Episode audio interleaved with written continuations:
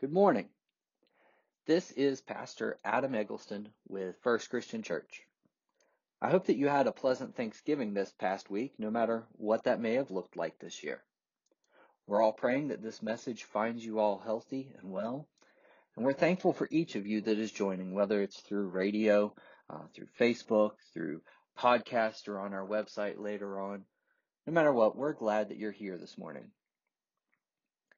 And this morning, I want to focus in on the change in seasons that is upon us. Thanksgiving's past, but December's not yet here. For some of you, maybe the Christmas season officially started when Santa turned the corner and made his way down 34th Street in front of Macy's Thursday morning. Or maybe it was with the shopping on Friday, or Maybe you're one of the people who's had decorations up for a few weeks because you just needed that little uplifting moment. The weather is steadily changing from autumn to winter. Maybe you're excited because hunting season is in full swing. There are many other ways in which we are between seasons as well. Um, it seems as if we're passing into new phases of the virus and the restrictions. Life just has its ebbs and flows and seasons which change all around us. And I believe it would be beneficial to pause in this few moments to see the seasons that have been and to look ahead to the seasons to come.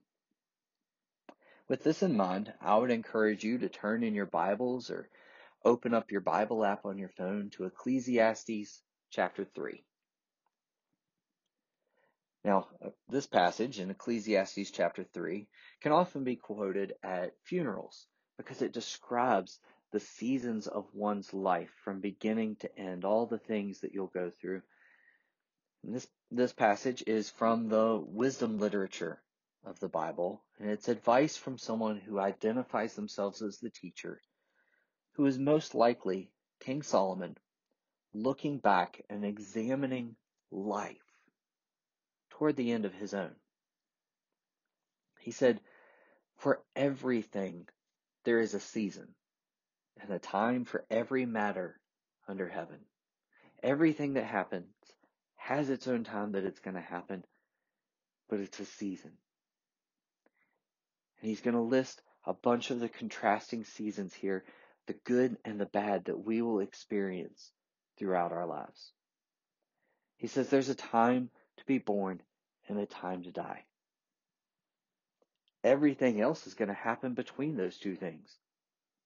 He says there's a time to plant and a time to pluck up what is planted, time to kill and a time to heal.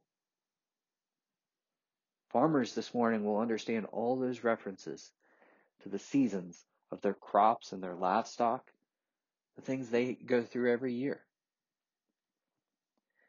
He says there's a time to break down and a time to build up, a time to weep and a time to laugh, a time to mourn and a time to dance, a time to cast away stones and a time to gather stones together, a time to embrace and a time to refrain from embracing. Now is probably one of those times to refrain from embracing but the time will come again when we will be able to embrace each other in comfort and encouragement. He says there's a time to seek and a time to lose, a time to keep and a time to cast away, a time to tear and a time to sow, a time to keep silence and a time to speak, a time to love and a time to hate, a time for war and a time for peace. Obviously, as Christians, as a church, we're always praying for more of the times of love and peace. I'd say we can and should use our time to speak or be silent to help us keep that peace. Now, while a good many of us have faced these times in our lives, I want to focus in on just a few of these phrases that maybe we haven't taken the time to appreciate over the last few months. The first being a time to mourn time to weep. I know that as a church family and as a community, We've lost people who we loved. Whether it's been to this virus or another illness, accidents, or simply old age. Many of our people have went on, and we haven't been able to have the normal grieving periods that we once would have. And that hurts. It takes its toll when we can't go through the normal grieving period. You know, as one of your pastors, I can tell you that when a member of my flock is hurting, it grieves me, and I'm sure Bill feels it too. This year has been hard for many of you. And we need to take the time to mourn, the time to weep, the time to acknowledge our losses as a congregation and mentally process what has happened. There have been many personal heartaches within the flock that are just wearing people down. And I'm not going to list names or anything, but take a moment and really admit to yourself and to God the people you're still grieving.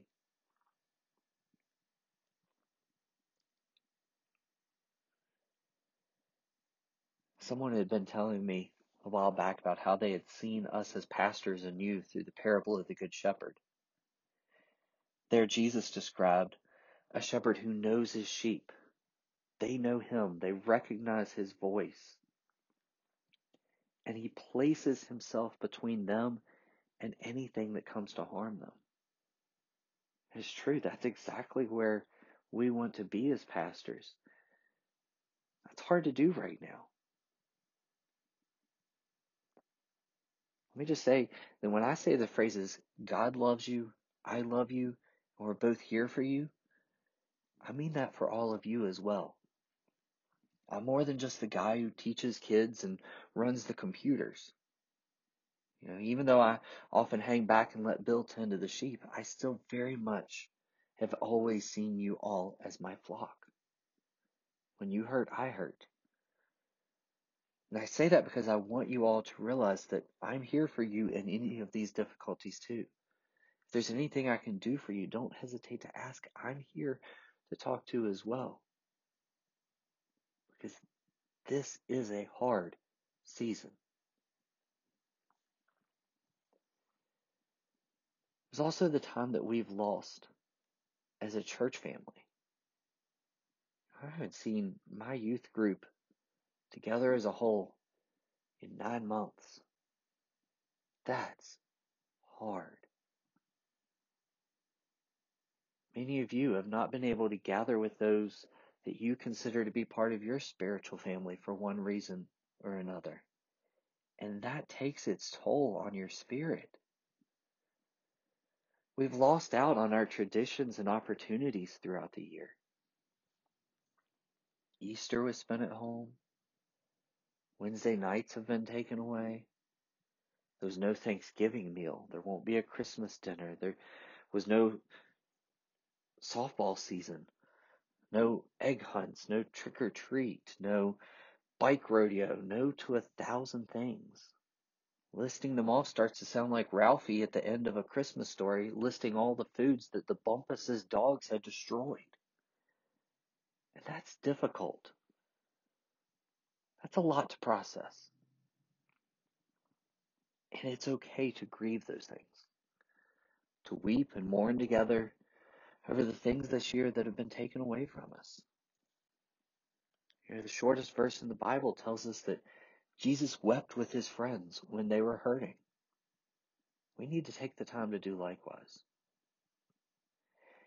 I don't mention any of this to make you sad or to make this moment more difficult. I say this because I've seen far too often how unresolved griefs, losses that we don't take the time to deal with, can and will come back later on to still do its damage to us. We need to take the time to talk these things through with our church family because they love us and they understand our pain. We have to go through the time of mourning and weeping to reach the time of healing. And that's the goal because the flip side of those phrases is a time to laugh, a time to dance, meaning there's a time to celebrate. I know it's been hard in the midst of the mourning and lamenting to find anything to celebrate.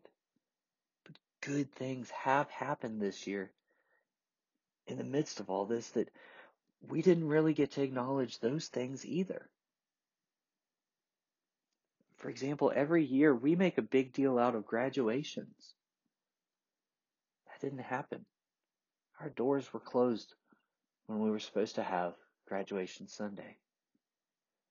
I know at least three of my youth kids, Abby Hicks, Christopher Humphreys, Ethan Tingler, they all graduated from Allegheny and we're really proud of them. Many of you probably have family members who graduated from high school or even college. Celebrate them, celebrate their accomplishments. There have been weddings this year, even though we couldn't attend them. There have been births, although we haven't been able to meet the kids yet. There are things worthy of celebration and praise, even if only from afar. New jobs, new promotions, new engagements. Some people have accomplished great things this year despite the circumstances. As a church, we need to pray for them and praise them and let them know just how proud of them we really are. Sometimes for ourselves, it's a matter of finding the little things in our lives to celebrate to keep our own spirits up. Would I have asked for this much time at home? No, but I know that being confined at home let me cross some things off my to-do list that had been on the back burner for years.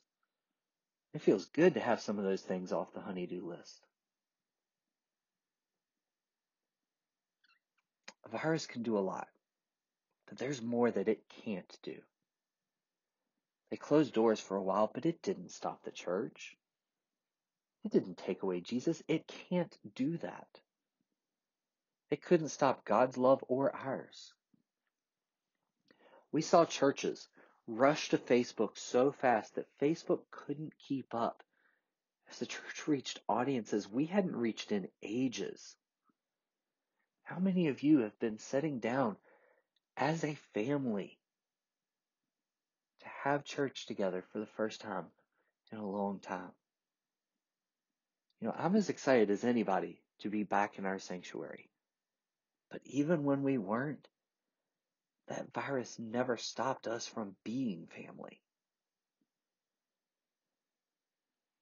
We've watched great moments of community unity this year from the M3 feeding those in need locally to the balcony concerts uplifting the big cities. For the first time I can remember, news agencies are actually compiling lists of good things that have happened this year. You know, go out there to any of these news sites and you can read of the 96 year old man in Italy getting his college degree or read of the fact that they finally figured out how to keep birds from flying into wind turbines. It's strange, but it's true. Look it up. All they had to do was paint one blade of it a different color so that the birds could see it.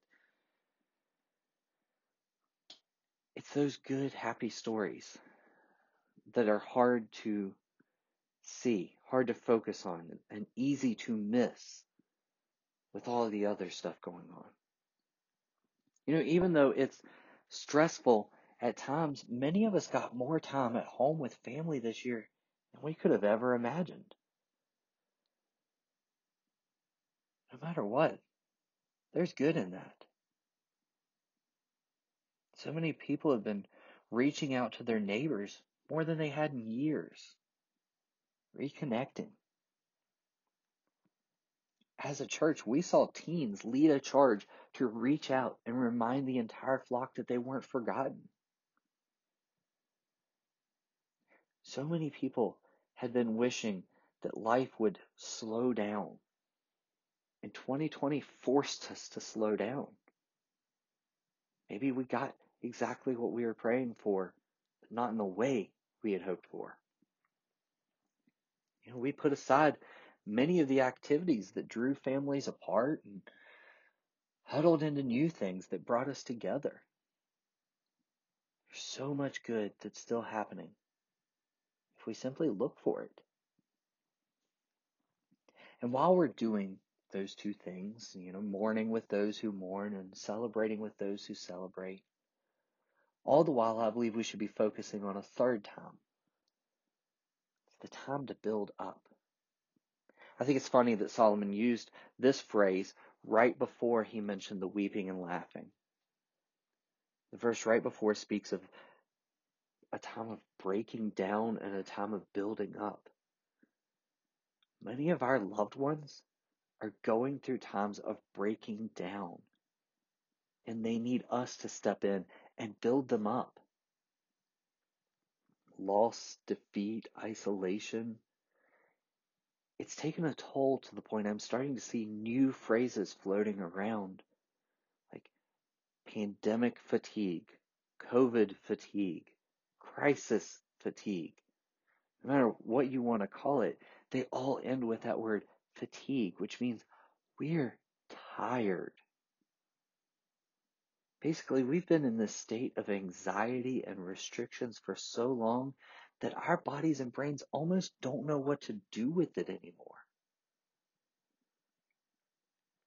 And it's normal to feel that frustration. And we as the church need to hold each other up through it.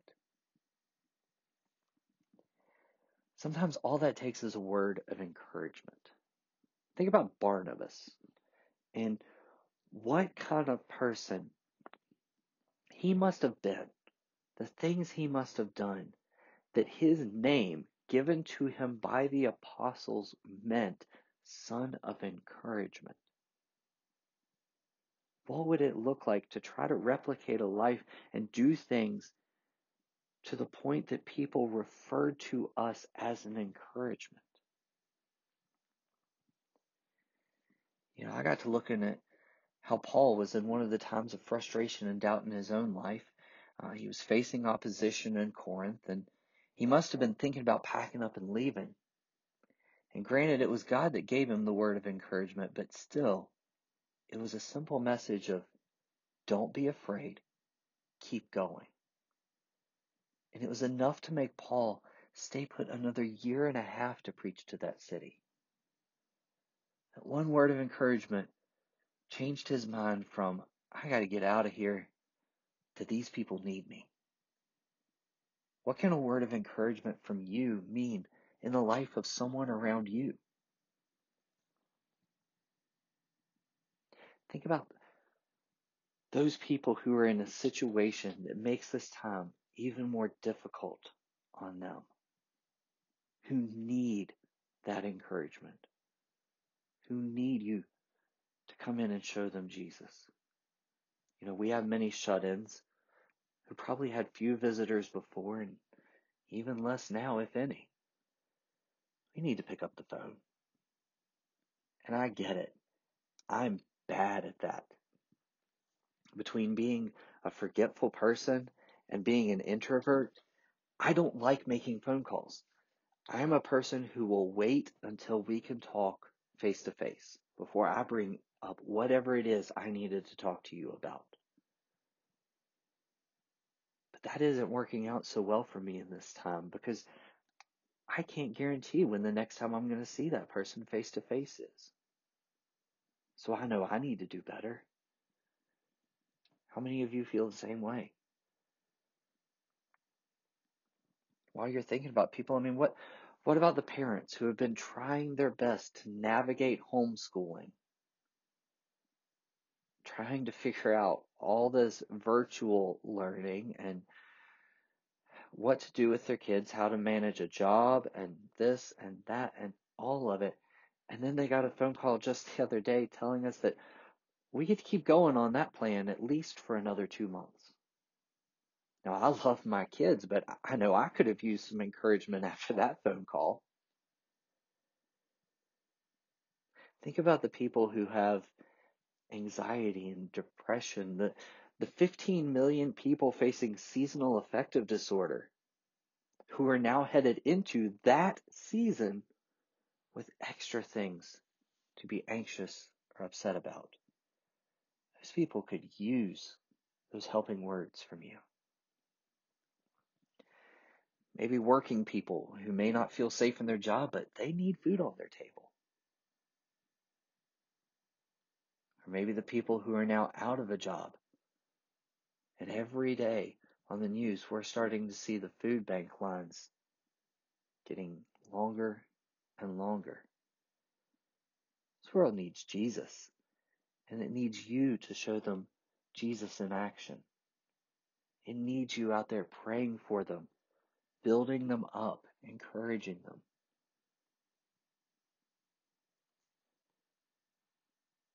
In Romans chapter 12, Paul says, Love must be sincere. Hate what is evil, cling to what is good. Be devoted to one another in love. Honor one another above yourselves. Never be lacking in zeal, but keep your spiritual fervor serving the Lord. Be joyful in hope, patient in affliction, faithful in prayer. Share with the Lord's people who are in need. Practice hospitality. Bless those who persecute you. Bless and do not curse. Rejoice with those who rejoice. Mourn with those who mourn. Live in harmony with one another. Do not be proud, but be willing to associate with people of low position. Don't be conceited. Do not repay anyone evil for evil. Be careful to do what is right in the eyes of everyone. If it is possible, as far as it depends on you, live at peace with everyone. Those words, one another, show up over a hundred times in the New Testament. It's what we're called to. We have to have a people first point of view where we look to each and every person as created in the image of God and do what it takes to love them. Now, some of you need to remember to cling to the good in front of you. Some of you need to repair relationships around you. Maybe that you fractured with politics over the last few months. Some of you need to honor somebody and lift them up. Some of you need to show hospitality. Some of you need to take that time to mourn with those who are mourning. Some of you need to take the time to rejoice with those who are rejoicing. But all of you are called to do something to show love to the flock, to be devoted to one another, take care of one another. Build one another up. Now, the truth is, this next season, it's just as much a guessing game as the one we're coming out of. But the times will remain the same. No matter what December and 2021 throw at us, take the time to mourn, the time to celebrate, the time to build up the people around you. Yeah, we'll wait eagerly for the time when we can embrace safely again. We can look to the spring when we're going to be able to plant again. Take time to seek the lost. Take time to speak up and to speak to the people who desperately need it. Because this is definitely a time to love one another. A virus can't take away Christmas. Whether doors are open or closed, Jesus was still born. Whether you can travel to your family or not, you can still communicate your love to them. We need to focus our hearts and our minds on the real meaning of Christmas. Many of us have wished for years for a way to do that. Perhaps this is an opportunity. So if you've ever felt like Charlie Brown fed up with the commercialism and searching for the real meaning of Christmas, here's your chance. It's not about all the presents. It's about Jesus. You know, those of you with kids and grandkids, they're stuck at home right now. So you've got a captive audience to tell them the story of Christmas and a few memories of your own of Christmases past. Remember when everybody was placing bears in the windows for kids to see? Maybe now's the time to let our Christmas lights shine to brighten up the neighborhood. I don't know, put Santa or some elves or something in the windows for the kids to spot. If right now you can't visit that one relative who cooks an amazing dish, call them up. Right now you've got an excuse to ask for the recipe and to just sit and talk. December can throw whatever it wants at us. But on the 25th, I'll still be celebrating the birth of Jesus wherever I am, with whoever I can, because a virus can't stop Christmas. Let's pray. Father, we are so thankful for you. We, we know that we've been going through some very hard seasons. This has been a difficult year and we ask you to step in to provide healing and comfort in only the ways you can. Father, help us to see the good that's happening and to rejoice with those who are rejoicing, to be able to praise you for the good things, to be able to show people we're proud of the things that they're doing. Father, help us to see the need, the opportunity, the places where we can step in and build one another up. There are always going to be these contrasting times, these different seasons in our lives. So no matter what this next season holds, God, we know that you're there. That you are going to be right beside us, leading us and guiding us through it still doing your good works, no matter what the world throws at us. Father, I ask your blessing on each and every person that is listening, that you will just lift them up this morning. Bless them as they go into this next season. I just thank you and praise you for Jesus, in whose name we pray. Amen.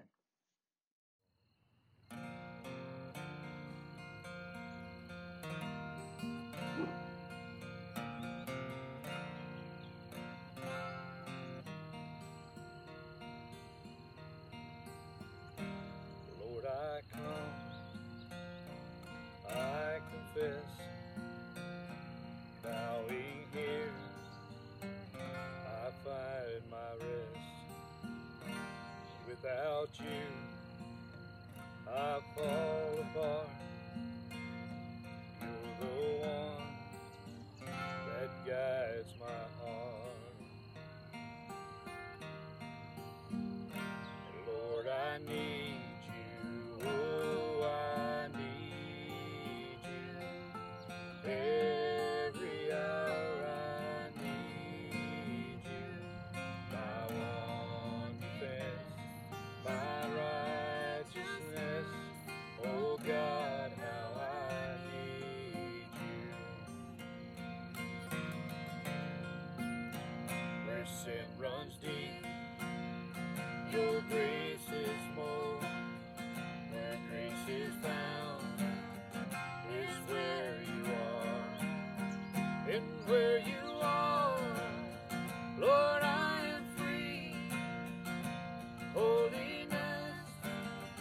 It's crazy.